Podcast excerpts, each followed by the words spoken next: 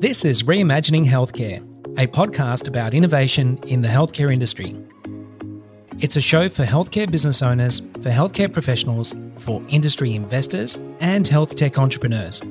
On the show, I talk to health tech and healthcare innovators to uncover how they're reimagining and building a world of seamless digital healthcare experiences and how that fits into people's lives.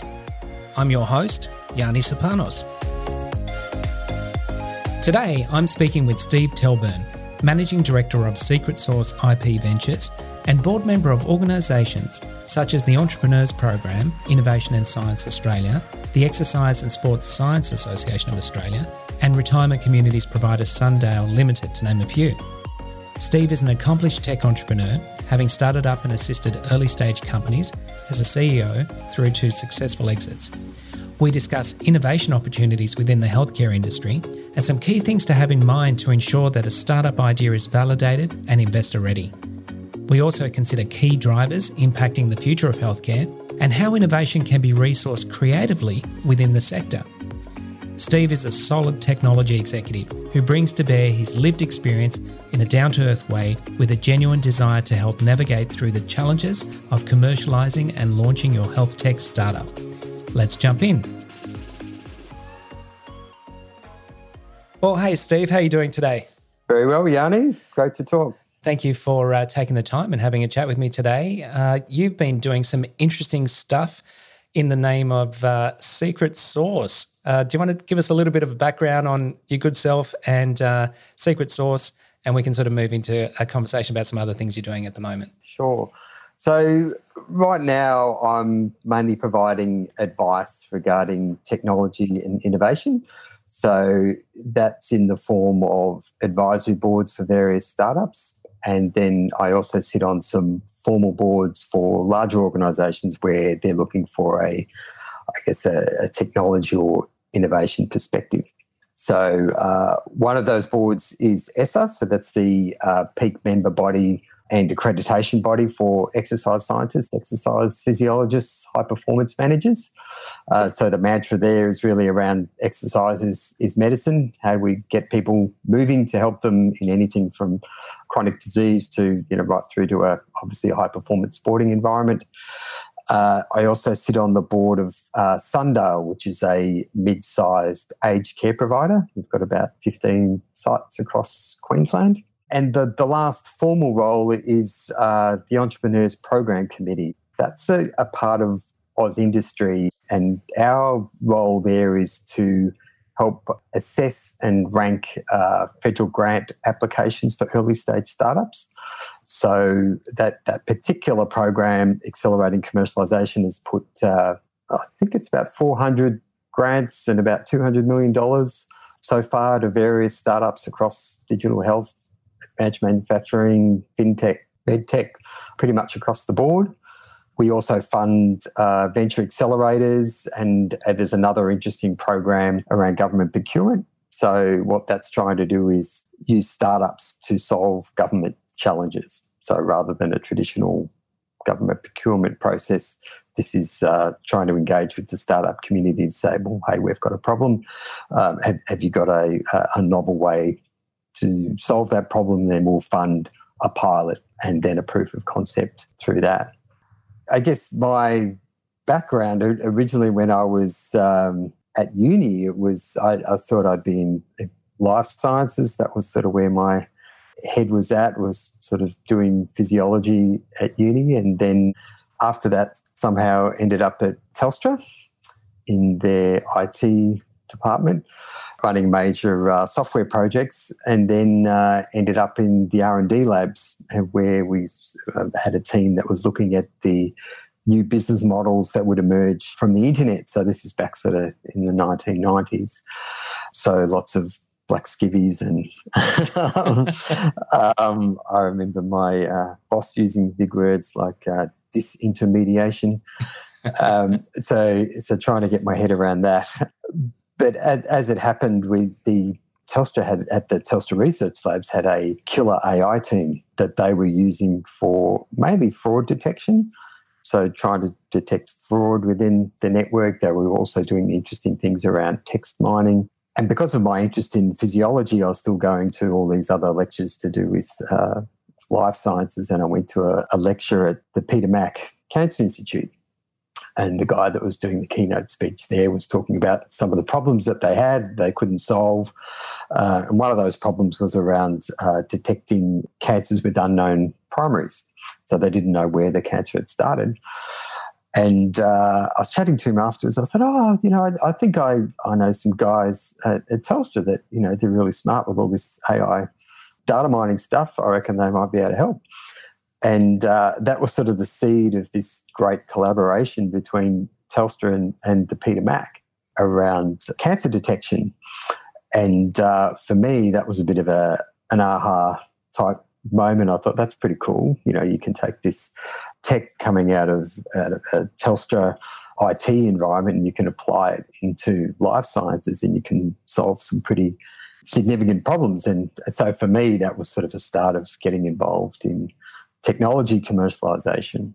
So then from there it was a journey of getting involved in the very early stages of startup, uh, helping define the business, build a team, go and raise venture capital, uh, and and take take that company, I guess, to the next stage, and then that might then mean moving that company offshore, transitioning to a new CEO, and then moving on to the next one. So I did did that for a series of of different companies. So um, the first one was to do with uh, an IP networking solution. We solved a problem around networking, delivering telephony calls over uh, IP networks we raised uh, six million bucks. You know, got a big big swag of money. Moved to the US, and then it all sort of blew up. uh, and, and, probably a good example of how you would do things differently today. Uh, in, in, how you would build a product MVP style as opposed to going and investing multi millions of dollars in a product before you take it to market, um, which you couldn't do very well back in those days. So then started again with another company that was doing a another AI, a speech recognition solution. So again, same process, build the team, raise the venture capital, get the product to market, get the first customers on board. Then did another one that was uh, an IoT solution, so Internet of Things. So again, same process, build the team, raise the first round, um, get the customers. Uh, and then finally, another one, uh, which was a spin off out of uh, the NICTA Labs, uh, which is now part of CSIRO. Um, and that was to do with um, online games. So it was a networking solution for online games. So I guess the key there was is uh, I've been through this process a number of times of taking things from that very idea stage through to uh, a, a proper proper business with a team and uh, a business model and, and customers. You've had a, an incredible career to date and, and even the current uh, roles that you perform as well. It's a real credit to you, Steve. So um, well done and congratulations on that journey. I think it's great that, you know, you kind of can reflect on the experience of that blow up that you had in, in the US, uh, so to speak. I think it says a lot about how uh, misunderstood startup is just generally. I mean, we all know generally that they fail a lot. There seems to be a lot of energy that gets put into uh, trying to bring young, inexperienced founders into startup, and not enough energy put into bringing older, more experienced co-founders as well into the space. Do you find that through your journey? I, I do. I, I think it's about getting the mix right, isn't it? I, I think you need that mix of people that have done it before and I, I, guess understand the process, understand that this what we're going through now. This is entirely normal, even though it feels very disorientating. This is normal. So I think having that experience is is very valuable. Whereas I think if you haven't been through it before, then you go, "Oh my God, this is a disaster. Uh, what are we going to do?" Um, so it can help steady the ship, but then obviously you do also need, you know, the, the enthusiasm and the people that have, uh, I guess, lived the problem from the other side. And I, what I mean by that is people that have come out of a particular industry, identified a problem, and have felt the pain of uh, that particular problem within the industry. And and to my mind, that's you know the ideal founder set is you've got people that have come out of a particular uh, industry, seen the problem, felt the pain, have decided they want to jump out and solve that problem.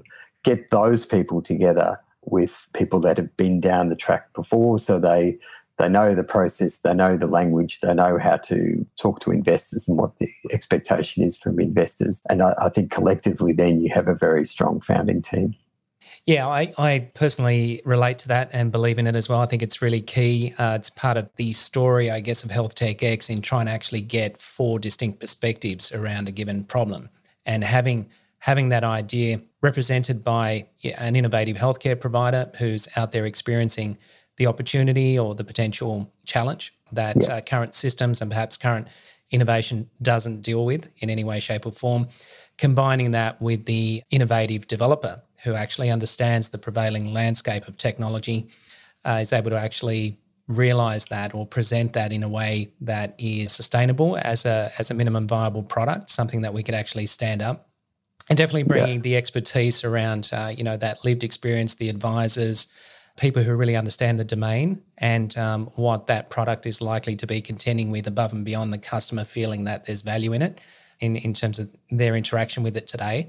And ultimately, investors, as you point out, uh, the way that an investor looks at a particular business, it's it's been really key to trying to bring those four perspectives together. So I really appreciate hearing it from your perspective, just through your own journey on how important it is to get that founder set right because a lot of the work that I've done has been things that have come out of a research environment, the risk there is even higher that people within that environment don't necessarily have the exposure to industry and perhaps intellectually think there's an issue here um, that needs to be solved. But in reality, if you if you talk to somebody that's actually working in industry, that the problem is different or the problem you think is a problem is not actually a, a problem at all. And I, I, reflecting on one of my other experiences, it, there's also a risk, I think, that you can anchor too hard on if you've developed some particular solution or some IP, perhaps you've got a patent around a particular solution. It's easy to become fixated on that particular thing. So I've had the experience before where you say, you know, we can solve this particular problem in this particular way, and we've got a patent, and you know, what we do. Um, gone and talked to some customers, and probably weren't listening well enough, because on reflection, they've they've said we've got a bunch of these other things, these other problems that we could have solved, but we were so fixated on this particular thing that we we had, uh, this particular solution that we didn't actually see that there was this much broader opportunity to develop a solution that the customer would have loved and was basically telling us they would give us lots of money for. But we were saying, no, no, look over here at this shiny thing because that we that's what we'd come in to sell. I see that a lot, especially when you've got an industry like healthcare where on one side of the healthcare industry is a highly evolved uh, informatics based approach to how systems should be built and for what purpose. And meanwhile, on the other side of it, so you take, for example, the hospital sector and uh, and to uh, a greater extent the general practice type model, uh, you've got a lot of evolution in standards that technology needs to address uh, in order to support the workflows of those particular uh, healthcare providers. And so the innovation potential is always butting up against trying to retrofit itself into the prevailing standardized uh, yeah. landscape. And so there's um, there's a real challenge there where innovation typically starts in an unbridled space. You know, in a in a space where it's about human beings and, and what they perceive to be what they need at that particular point in time. That's that's if you're actually out in the field talking to customers. If you're not interacting with customers, you're probably coming at it from a business analysis standpoint and you're looking at yes. it through the market scan, rules, regulations, standards, and a whole bunch of preconditions that exist in the space if you're too far one way or the other, you're probably not going to meet in the middle comfortably. What do, what do you think about that? It's interesting to think about it from an investor's perspective because you know the investor is always looking for, I, I guess, proof points and trying to say, well, how do we get confidence that this problem actually matters? How do we get confidence that people will buy it? And uh, how can we be confident that you're the right team to deliver it and that you can actually scale this business? So I, I think a lot of that is is around trying to get that balance right. So you've got the customer saying, "Yeah, we love this," but it, it's not going to scale because it doesn't fit with the way things are done in the in the healthcare system. It's not going to fit with the existing systems and business processes, for instance. So again, it, that's great. Customer loves it, but it's it's not necessarily going to sell if your if your end user loves it, but the actual people that are buying it are hospital and they can't integrate the solution. Yeah, absolutely.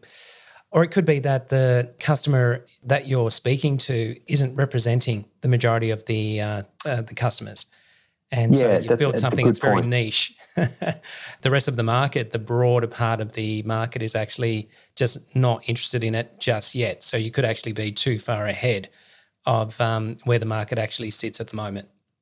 Yeah, and again, I, we do see that a lot in that people in working with investors or uh, applying for grants, they'll bring forward evidence around customer demand, but it doesn't match the market that they've actually talked about as being their target market. So it, it's it's no point on the one hand saying you know look these customers in this particular context love this product, but if, if you're building a plan and, and a business model around a completely different type of customer, different target market, then that is not much use as a form of evidence. So, always trying to counsel startups to say, well, make sure that what you're bringing to the table, the effort that you're putting in, is actually validating a key part of your business model. You know, is, is it some proving that customers want to buy the product? Is it proving that you have a scalable business? What are you actually trying to prove? What's what's the experiment you're trying to run? And, and I like to think of the startup process as essentially a a series of experiments and you know the the models that people use now I think make that a lot easier when we talk about minimal viable products and and that whole process. I, I think it lends itself well to that experimental way of thinking. How do we test this? What evidence can we then bring to a partner or an investor to say that we got this right? Yeah it makes a lot of sense. And that that that conforms also with um, with Australia's R and D incentive program as well. You know, sort of taking that approach where you're actually developing uh, an experimental approach to actually testing and validating whether um, what you're thinking is likely to be valued by the customer or, or desired by the customer. This is in the context of software, by the way, Steve. I yes, understand. Yes, yeah. The R&D origins are more in the uh, laboratory type model, but when we sort of apply it into the software space, you're kind of thinking about how to actually encapsulate um, your hypothesis or you know what you what you believe is likely to be required by a given customer and then kind of moving to validating that through the development iterations that you go through and the feedback that you're actually getting around the results. Yeah, and, and that's, I mean, it takes that same concept and, and the commercialization grant process is that same, uh, you know, it, it, these are not things that are supposed to be done on a, a gut feel. It's around what evidence can you bring to the table? So if, if you say there is demand for this particular product, show me you know, the customers that have said, if the product could do X, Y, Z, then uh, we're willing to buy the product or we're willing to trial the product. So it, it's all around building an evidence base for uh, your particular proposition.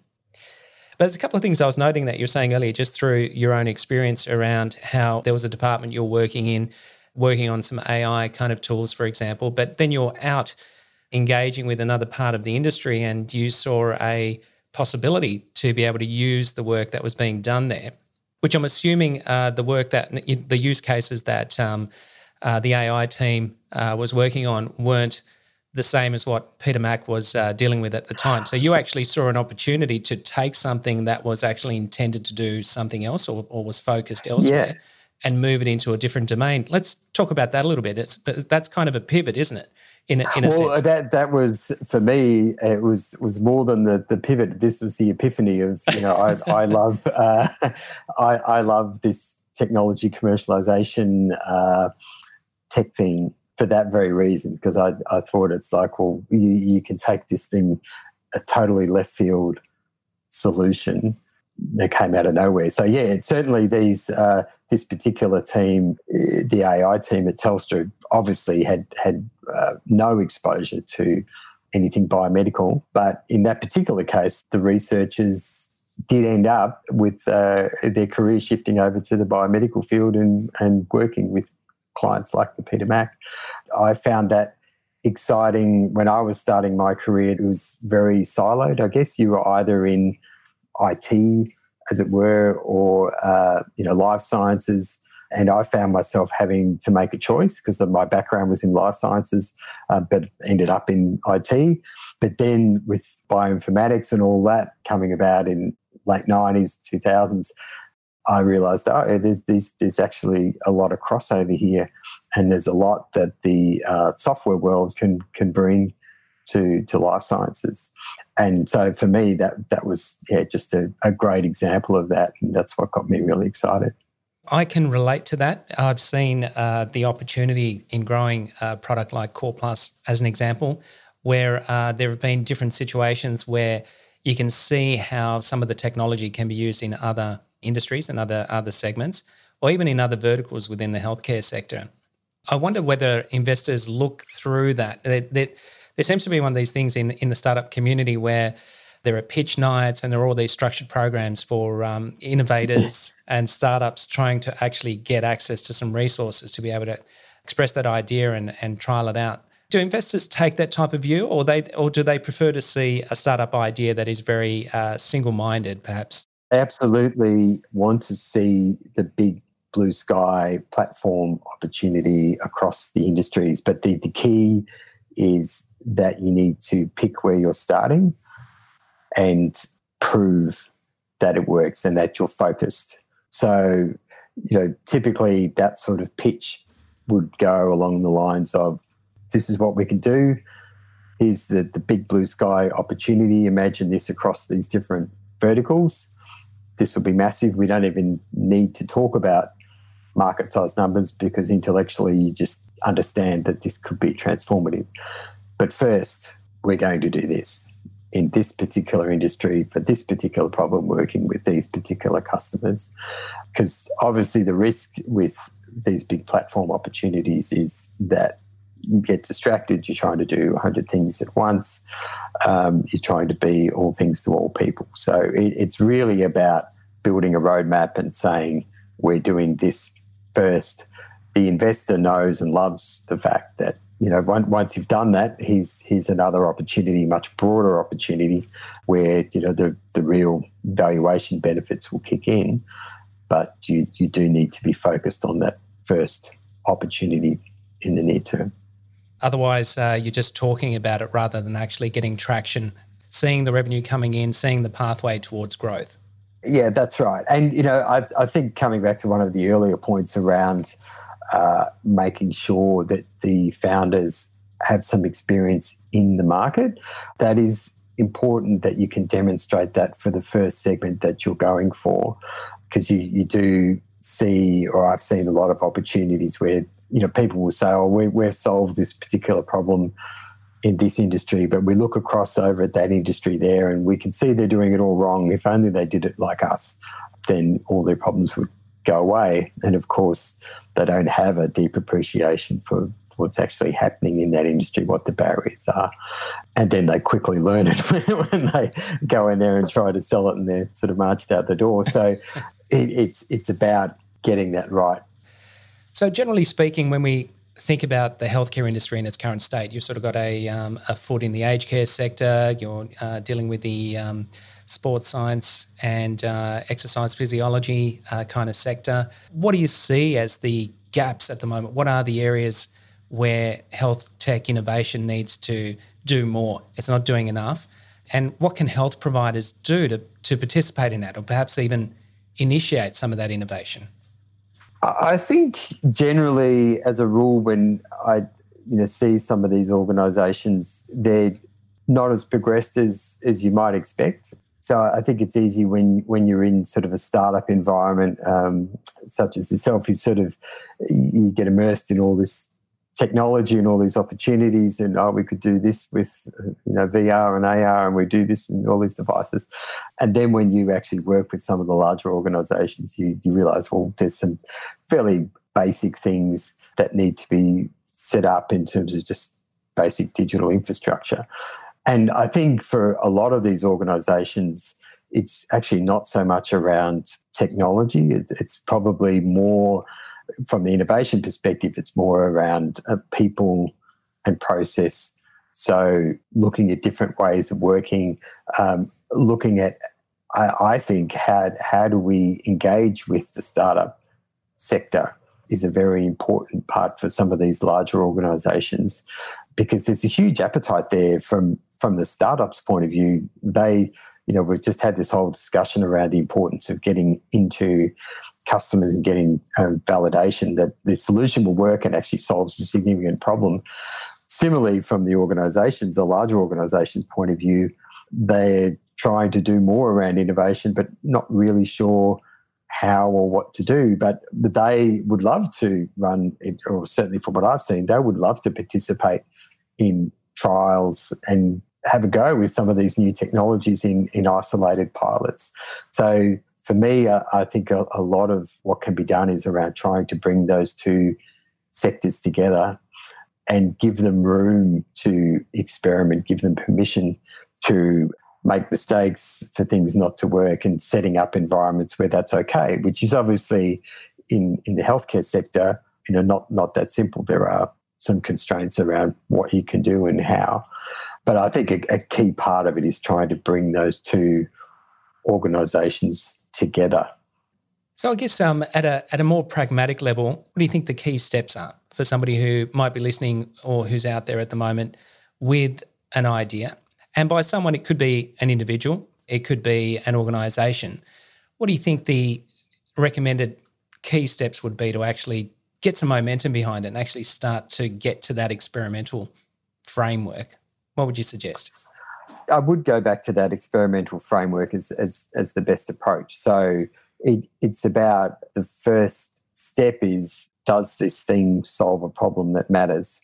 So talking to customers and talking to people within the industry. So if you're in a uh, a research environment or or perhaps you've got together with some other co-founders and come up with an idea, then that's where you can take that concept to a, a, a trusted person. You don't need to build anything. I guess that's that's one of the key messages. Don't race off and build things beyond what you need to prove at some level that it's going to work. But you don't need to build the UI components. You don't need to build the end-to-end onboarding processes and things like that. It's just at the core of the idea: does this thing work? And not only does it work, does this problem matter? So it's, it's around getting validation from that, from people that are credible.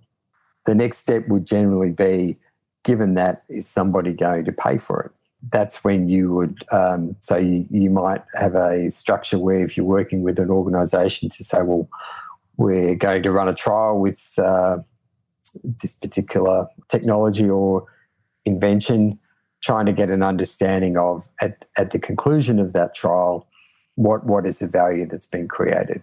And talk to them about what sort of value it has and therefore what does that translate to in, in terms of pricing and who who would the customer be? So i think from there if you've got validation around that, that the problem matters and that's come from engaging with the market you've got some confidence that it's significant enough that people will pay for it I think then there is a, a creative process, I guess, that needs to happen around what is the go to market strategy for this thing. And, and that might not be immediately obvious. So I think, to my mind, uh, I like to approach that in, in presenting different options or considering different options. So, who is the customer? That could be quite different depending on the model that you choose you know, is the is the customer the channel? Is it the end customer? Is it a hospital? So what what is the value proposition for for them as opposed to the end customer? You know, is this sort of a SaaS style delivery model?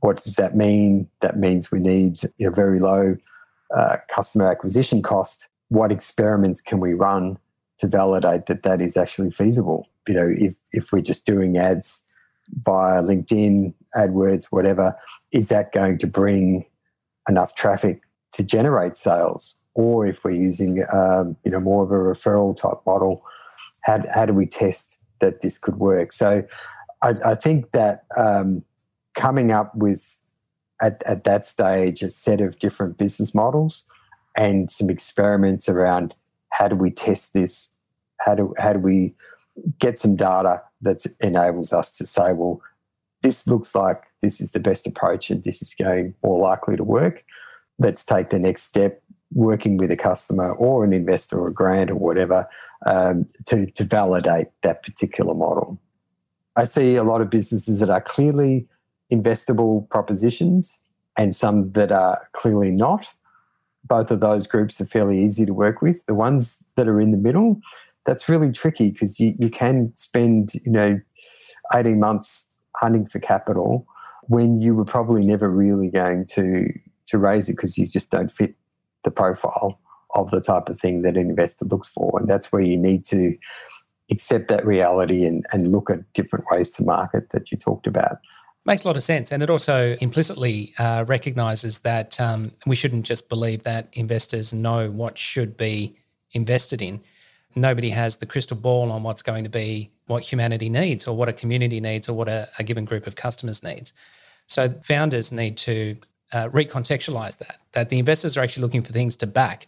They're not pushing into the market that I will only invest in you if I agree that your idea is what I think should happen what they're saying is that given the research you've done, given the experimentation you've done, given the feedback and validation that you're getting from the market, it looks like you're onto something. And um, you seem to be um, a quality management team and, and have your business structures and processes set up in a way that I can feel confident that uh, investing in you is a worthwhile bet. Yeah, and, and, there's there's so many unknowns to that uh, investment process, as you say, and one of those is I think founders have to accept that they're an unknown, um, and one of the, the, the key unknown. So uh, certainly, in my experience, I've never found where you can just walk in and say we're you know raising this many million dollars, and you know you're not going to walk out of there with a, with a check. It's generally a, a, a, long process where you know you have an initial chat. You're not actually raising money, but the key thing is you say you're going to go and do a bunch of things, and they're running an experiment on you, if you like. For the early stage investor, they they need to be confident that this sector is is popular. The problem that you're solving is is one that people care about right now and therefore um, you're not going to end up with a, a stranded company um, with no capacity to, to raise follow-on investment. It makes a lot of sense why there's that sort of broad context around different investment segments. I'd like to finish up with a uh, more visionary kind of uh, take, your perspective on uh, the show is called Reimagining Healthcare. And, uh, and so I'd like to ask the question where do you see healthcare going just in, in over the next, let's say, five years, possibly longer? Well, I, I, guess in, in looking at it in, in terms of the things that need to change, I mean, an, an obvious one is is around data, and you know this is a, a constant theme around data silos and availability, and I think a key aspect there is uh, is around trust, particularly in, the government's role in in trust of that data. So, do consumers trust the government with their data? How, how do we how do we resolve that? Because I think everyone understands the opportunity if if there was much better availability of data, what that could open up in terms of improvements to to healthcare. I hope that that in some way can be resolved. We talked before about giving organisations room to innovate willingness to fail and experiment. So I, am I'm, I'm hoping, uh, from what I'm seeing, that there is that shift. That organisations are willing to take more risks to engage with the startup sector. So I, I'm quite positive about how that will play out over the next uh, few years, including government. I, I think is, is a lot more appetite from what I've seen to take those risks and, and adopt those types of solutions. The other one that I, I find is is interesting. I know in the in the aged care sector, there's this concept of uh, dignity of risk, allowing people to take their own risks, and I, I guess uh, from a provider's perspective, moving away from a more paternalistic type model to say, well, if people accept this risk, then they they should be able to take it. And how do you, as a as an organisation, balance the duty of care with this concept of dignity of risk?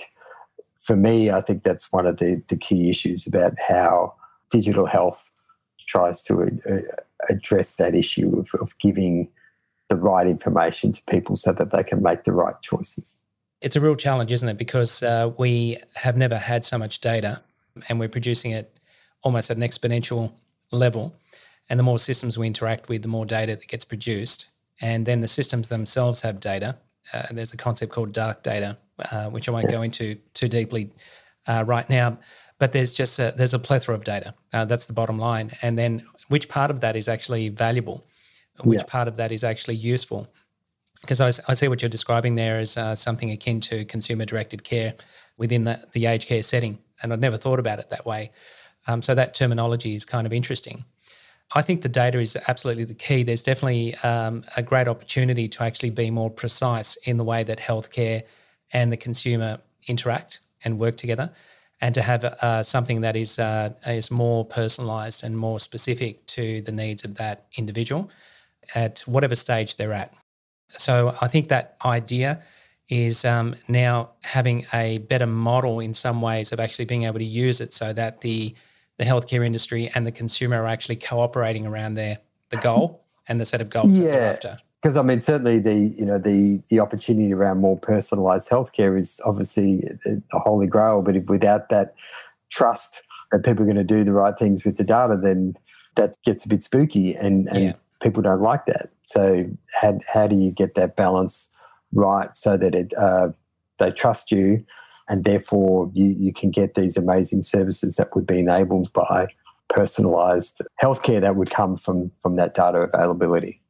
Thank you, Steve. I really appreciate you once again taking the time and having a bit of a chat, giving us some insights into innovation in the space. You're a very busy guy, and I really appreciate that you've been able to actually give us some uh, insights there. And hopefully, the listeners will get some inspiration out of uh, taking a few steps towards uh, conducting an experiment and potentially producing something that actually solves some real world problems and is uh, investable, as you say.